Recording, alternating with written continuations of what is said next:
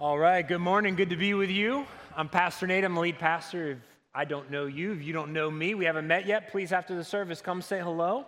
Uh, introduce yourselves to me uh, and like to get to know you a little bit more. We're going to be in Mark chapter 14. We're in a series uh, that we have been in for three years. Uh, even, I think, right around the pandemic, we started. It's in the Gospel of Mark. We're going to be finishing it, Lord willing, as we get to Easter.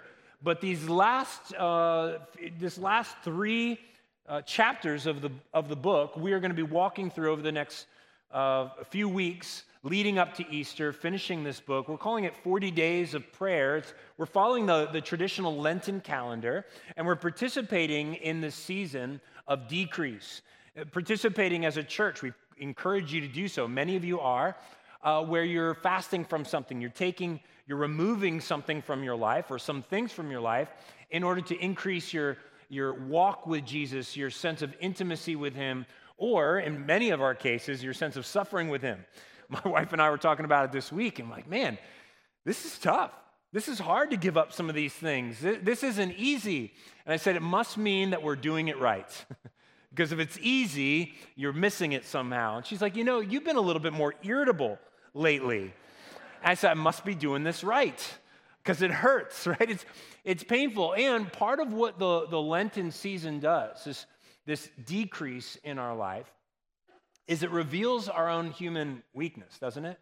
It reveals our dependence, our frailty on Him, and how easily we, we feel like we need these things. We need snacks at night, or we need soda, or we need our entertainment in order to, to live, to exist, to thrive. And when we remove some of these things, it shows us just how weak we are. And what it's meant to do is draw us deeper into that suffering with Jesus. See, Lent for many of us should feel at times like a mountaintop, but a lot of the times should feel a little bit more like the 40 days in the wilderness like Jesus experienced, like battle. And so if you feel like it's a battle, you're in the right place. So I want to pray for you that the, the Lord would continue to give you the strength over these this next uh, many days to be able to to hold uh, hold on to those areas that you're that you're uh, willingly sacrificially giving up, and pray for our time in the Word. Okay, so let's do that together. Father, we want to uh, come before you, come and quiet our hearts before you before we get into the Word. But I also want to pray, as Paul said to the young Timothy, uh, that we've received a, a spirit not of timidity or fear, but one of power and love and self discipline. And so I pray that the Spirit would be in us and, and working with our self discipline over this season. Give us the strength, Lord. May we meet you on that road to suffering as we encounter you from Mark 14 to 16, as you decreased yourself to the point of suffering even death on the cross. And so, Lord, as we meet you today, speak to us through your word. May we see, uh, may we see this Lord's Supper that we're going to talk about today in a new light, in a powerful new way. And we pray these things in Jesus' name. Amen. Uh, if you are joining us online, we want to welcome you. Thanks for being with us. You can maybe pause and grab some elements because we want you to participate as we get to the end of this service. We're going to be participating in the Lord's Supper. We do this once a month uh, together as a church. This one's a little bit different because we're actually going to be preaching on the text where all of this began. Now, uh, we get to talk about one of my favorite things in the whole world, which is dinner, food. I'm a foodie. Maybe you're a foodie. I love to eat, and I especially love dinner with friends. That's one of my favorite things to do is get together with friends and share a meal together. Now, the meal that we're going to talk about today in Mark 14 is no ordinary meal. This is a meal, this is a dinner with friends that literally changed the world forever. I've never been part of a meal that changed the world forever. I've been a part of a, meals that have changed my waistline. I've been a part of meals that maybe change a relationship with someone or, or, a perspective, but never change the world. This meal, of course, we're talking about is the Lord's Supper or the Last Supper, as we call it in, uh, in, in tradition. The Last Supper happened 2,000 years ago, and we are still, of course, talking about it today. Churches around the world, uh, across languages and cultures, different denominations have been practicing this, observing this for centuries, dwelling on its deep significance. Uh, both Catholics and Christians have considered this one of, if not the most, essential uh, central element of what we do when we gather together. And so today we want to go deeper into the meaning behind it, into the significance. We kind of want to talk about the origin story of the Lord's Supper. And so that's what we're going to do today. My hope, my prayer is that the same thing that the Spirit did in me, He would do in you. As I was studying for this this week, He really developed in me just a sense of awe and wonder at what it is that Jesus did. Fill my heart with gratitude, and I pray that He would do the same to you as we study this text. So we're in Mark chapter 14 starting in verse 12. On the first day of the festival of unleavened bread, when it was customary to sacrifice the Passover lamb, Jesus' disciples asked him, Where do you want us to go and make preparations for you to eat the Passover? Now, here we are on Thursday night of Passion Week, that fi- the final days, the final hours of Jesus' life. And this Thursday happened to be also the Jewish holiday known as the Passover, which was celebrated each year uh, by Jews all over the world. Now, Galilean Jews, of which Jesus and his disciples were, they celebrated Passover on Thursday because they considered sunrise to sunrise to be Passover, whereas the Jews on the south, the Judean, Jerusalem Jews, celebrated Passover on Friday because they considered it sundown to sundown. Now, that little factoid is important as we get later into the story, but just kind of hold on to that for a moment. Uh, now, this Passover meal is something that was that marked the people of Jerusalem, the people of Judea, all the Jews um, in, in this area, marked them as a people group.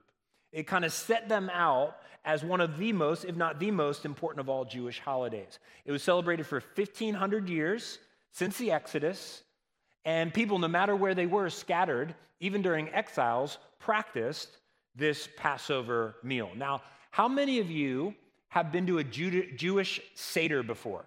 Raise your hand if you've been to a Jewish, Jewish Seder. So maybe a quarter or 20% of you. All of you uh, are going to be invited into a Passover Seder um, on Thursday of Holy Week. We're going to experience a Passover Seder here on that Thursday night.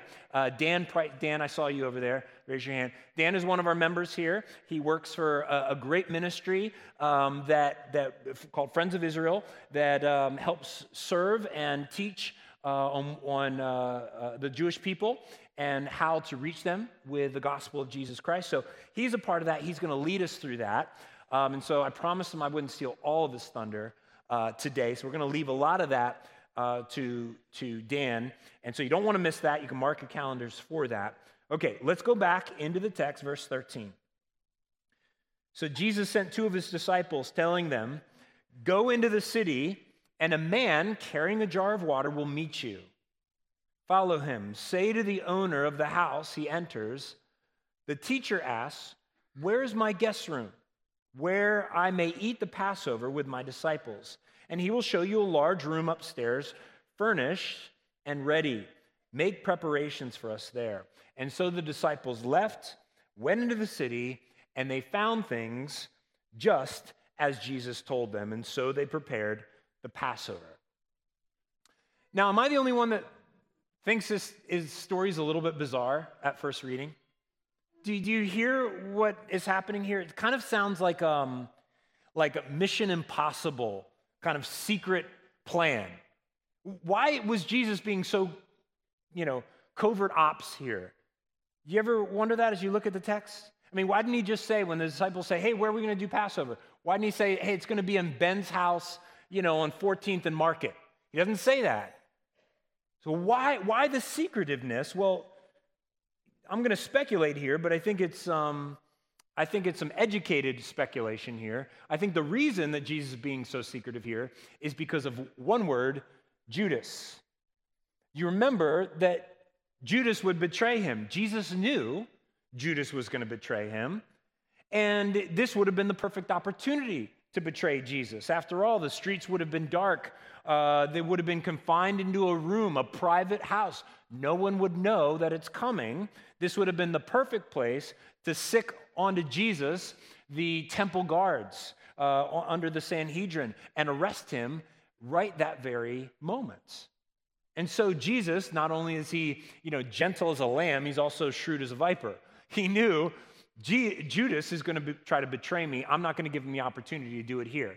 Now, why do I think that's important? I think it's important because this was not Jesus' time yet. The time for his betrayal was not yet at hand. And God, in his sovereign power, God, in his redemptive plans, operates on his timetable, not the timetable of man. Whether Judas or any of the other religious leaders thought otherwise, God is completely and utterly in control in this moment. So, with that being said, let's continue to read on. Verse 17. When evening came, Jesus arrived with the twelve. And while they were reclining at the table, he said, Truly I tell you, one of you will betray me, one who is eating with me. And they were saddened, and one by one they said to him, Surely you don't mean me. It is one of the twelve, he replied, one who dips bread into the bowl with me. The Son of Man will go just as it is written about him, but woe to the man who betrays the Son of Man. It would be better for him if he had not been born. Now, I wonder how many of you have ever been betrayed by a friend before. If you've been betrayed by someone who you've been in relationship with, you know how devastating it is. You know it can be one of the most painful human experiences we can have. Jesus here is betrayed by a friend. In the most intimate and meaningful displays of friendship and family in the Jewish custom, at a Passover meal, you didn't just invite anyone to the Passover meal. This was intimate friends and family. And it was in this moment is a devastating revelation he would be betrayed. Treachery against the Son of God. Jesus says, One of you will betray me. Now, Mark is subtle here. He doesn't name the betrayer. Of course, we know it. The readers uh, that originally read Mark's gospel would have known it. But we need to understand the disciples would not have known yet.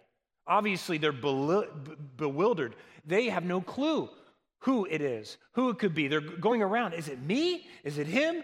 Who is it? One commentator says it like this For three years, Judas had been the most clever of hypocrites. When they preached, he preached. When they prayed, he prayed. Apparently, when they healed, he was out there healing. And in their shock and disbelief, they had no clue. I mean, this is wolf in sheep's clothing. It's alarming that somebody could be that close, experience all the things of Jesus for three years, and yet, yet be in complete rebellion against him.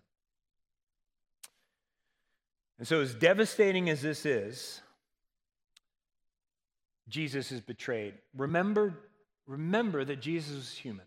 Remember that he experienced the pain and the grief in his heart of betrayal. And yet, none of that disrupted a single thread of Jesus' mission that night. Not a single bit changed anything about Jesus' plans and his purpose and his love and his rescue and his deliverance that he was planning. This is the reason that he came. Because what Judas and what Satan intended for evil, God always intends for our good. And that is exactly what we're going to see soon. Now, with this context set, let's get into the significance of the meal, verse 22, where it says this While they were eating, Jesus took the bread, and after he had given thanks, he broke it and he gave it to his disciples, saying, Take it, this is my body. Then he took the cup, and when he had given thanks, he gave it to them, and they all drank from it. And he said, This is my blood of the covenant, which is poured out for many, he said to them. Truly, I tell you, I will not drink again from the fruit of the vine until that day when I drink it new in the kingdom of God. When they had sung a hymn, they went out to the Mount of Olives. Now, we're, we're a family here, right? We can trust each other, right? We can, we can trust, we can be honest with each other here. How many of you, as I was reading that, just maybe even for a moment, sort of tuned out? Just, just for a moment. You can, you can raise your hand. A few brave souls. God bless you. See? Okay, okay. All right, not so many of you. That's not great. But yeah, okay. So some of you tuned out. It makes sense why we tune out a little bit. Because many of us have heard this text since we were wee little kids, read over and over again. If you come from a Catholic tradition, probably every Sunday, you've heard this text. It's a very familiar reading. We kind of know it. And it's easy when we've heard something so many times to allow it to just sort of wash over us and move on, to not dwell in the significance of this. In fact, it's even possible for you to participate in this hundreds and hundreds, if not thousands of times, and yet miss out on the significance of it. We can be very transactional people. We check it off the Christian check mark, say, yep, we did that, let's move on. And so we want to pause here and see the significance, slow down and see what this is all about so we can take in the magnitude for ourselves. In order to understand what is happening here, we need to look into more detail of, of the Passover Seder. What is the Passover Seder? Now, I'm not going to go into too much detail here because we want to save some of that for that Thursday uh, Passover Seder during Holy Week, but we need to get a basic understanding. The Passover was an annual meal that commemorated the defining moment of Israel, which was the deliverance of bondage from 430 years of slavery in Egypt. The Passover meal had a specific form about it. There are certain uh, read and response moments that happen. There's certain courses and things that you do. There's prayers uh, that happened. And as you see up here, there was four cups of wine that you would participate in each one of these movements. And at the end of uh, the time together, there would be a hymn sung together called a Hallel, which you actually see in the text. Jesus and his disciples sing together. So this is the Passover Seder that Jesus is participating in. Now, whoever the host of the meal was had certain things that they would say. They, one of the things that they would do is they would bless the elements, they would bless the courses as it goes. And when they got to the bread, it would have been very common for whoever the host was to say, This is the bread of our affliction, of the deliverance from our agony of slavery in Egypt. And then they would partake in that together. And so, as Jesus as the host of this meal, he begins to bless the elements. And he talks about the bread. And instead of saying what every single other host would have said for 1,500 years, Jesus says something different for the first time. Instead of saying, This is the bread of our affliction, Jesus says, This is the bread that symbolizes me. This bread is me. This bread symbolizes my, my affliction, in which he would go to the cross to experience. This bread would not only symbolize the struggle and the deliverance from slavery in Egypt, but it would symbolize what would need to be done in order to free our souls, cosmic deliverance from our sin and death. You understand what Jesus was doing in this moment. He was instituting something brand new that had ever been done and saying, every single one of these uh, experiences of the Seder, every single time we've lifted up the bread, all of it has been about me. All of it has been pointing to me. I am the central figure in all of human history.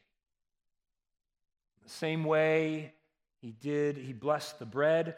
He also then came to the cup. And again, in order to understand the cup, we need to go to back to Passover history from Exodus chapter 12. Now, remember in the Exodus story, Pharaoh, he hardened his heart toward Moses, he hardened his heart toward God, and he would not let the people go. Remember, Let my people go. Some of you remember that song. Remember watching the movie, right? You remember the plagues, right? So all these plagues are coming, and they finally get to the last plague. It's a 10th plague. And in this plague, the divine justice of God was going to come down on Egypt for one night. And when that divine judgment would come down, that justice would come down, it would kill the firstborn son in every single household. Now, you need to understand that in this text, it doesn't say, Israel, don't worry, you're going to be skipped over because you guys are the good guys and the Egyptians are the bad guys. It's not what it says. Why? Well, because evil and sin and human rebellion go down and flow down the center of every single human heart. You cannot divide the world between the good people and the bad people, the good guys and the bad guys, because the Bible says all have sinned and fall short of the glory of God. No one does what is righteous. All of us deserve death, the just punishment for our sin. All of us contribute to human suffering in this world. All of us rebel. All of us have been apathetic to God and his ways. And so the Israelite people fall into the same camp. It wasn't their good works that were going to save them. It wasn't trying harder to be good people that was going to save them. It wasn't their being the right race that was going to save them. It wasn't being victims of a social hierarchy that was going to save them. None of these things were going to save them. So there's a problem. What are they going to do when God's divine justice comes down? Well, they were told there's only one thing, there's only one way for you to be delivered. And that was to kill a lamb, eat it that night, and take the lamb's blood and paint the doorway of your household. That's the only way you would be saved. When God's divine justice would come down that night, the only way one would be saved is by taking shelter under the blood of the Lamb. That's it. One, uh, Tim Keller, uh, a pastor that I quote often, I appreciate his work, he says this That night, in every single home in Egypt, there was either a dead son or a dead lamb. There was either a dead son or a dead lamb, one or the other. They were only saved on the basis of faith in a substitute. Faith in a substitute.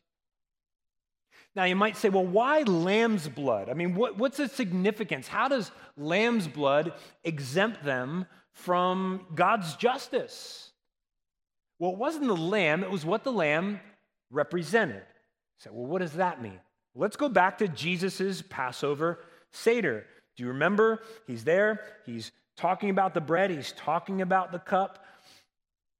We need to understand that this would have been the weirdest Passover Seder in the history of Israel. And the reason is because there was no main course. Not a single gospel talks about a main course at any point during this Passover Seder. Where's the lamb shank? I mean, that's the main course. Have you, what if I invited you over to our house for dinner and all we served you is bread and wine? You'd be kicking your date under the table and be like, What is with the Keelers? They're so weird. How stingy. We're going to have to stop at McDonald's on the way back after this meal, right? It'd be really strange. It was strange back then, it would be strange today. Where's the lamb shank? Where's the main course? Of course, you know the answer. The reason that there was no main course, there was, the, the reason is because the lamb was not on the table, the lamb was at the table. Jesus Christ himself. He is the lamb of God. Do you remember what John the Baptist said when he saw Jesus coming to him in the wilderness? What did he say? Behold, the Lamb of God that what? Takes away the sins of the world. Now, where in the world did John the Baptist get that? Nobody calls people lambs. I mean, we call people the goat, right? Greatest of all time. But back then, nobody called human beings lambs. Where did he get that?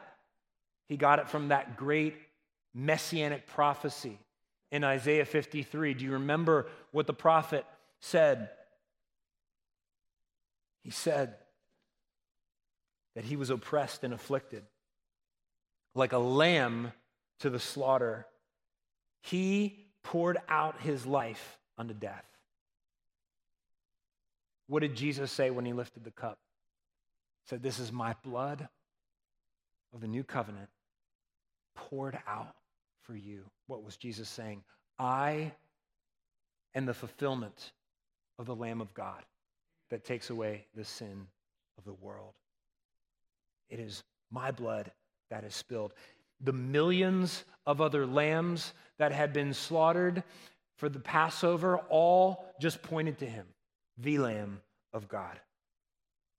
And this is why this Passover meal was truly the greatest and the last Passover meal.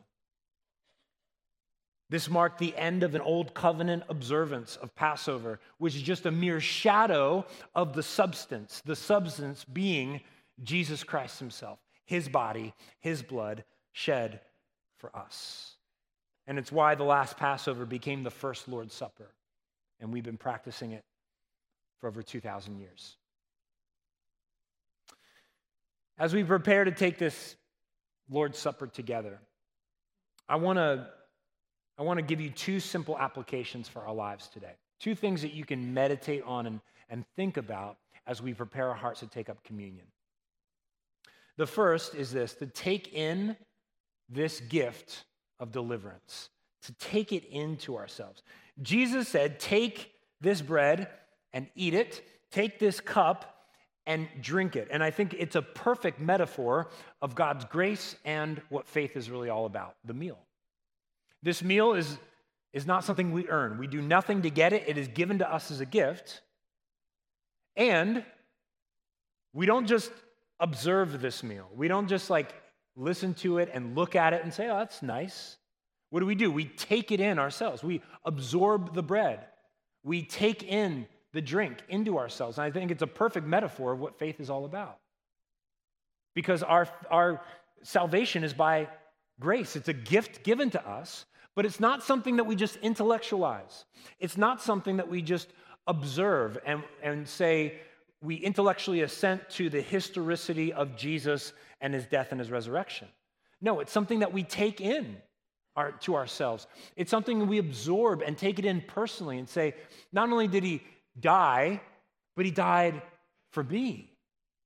I accept this. I'm taking it in to myself. Have you taken in Jesus' death and his resurrection for you, for your deliverance?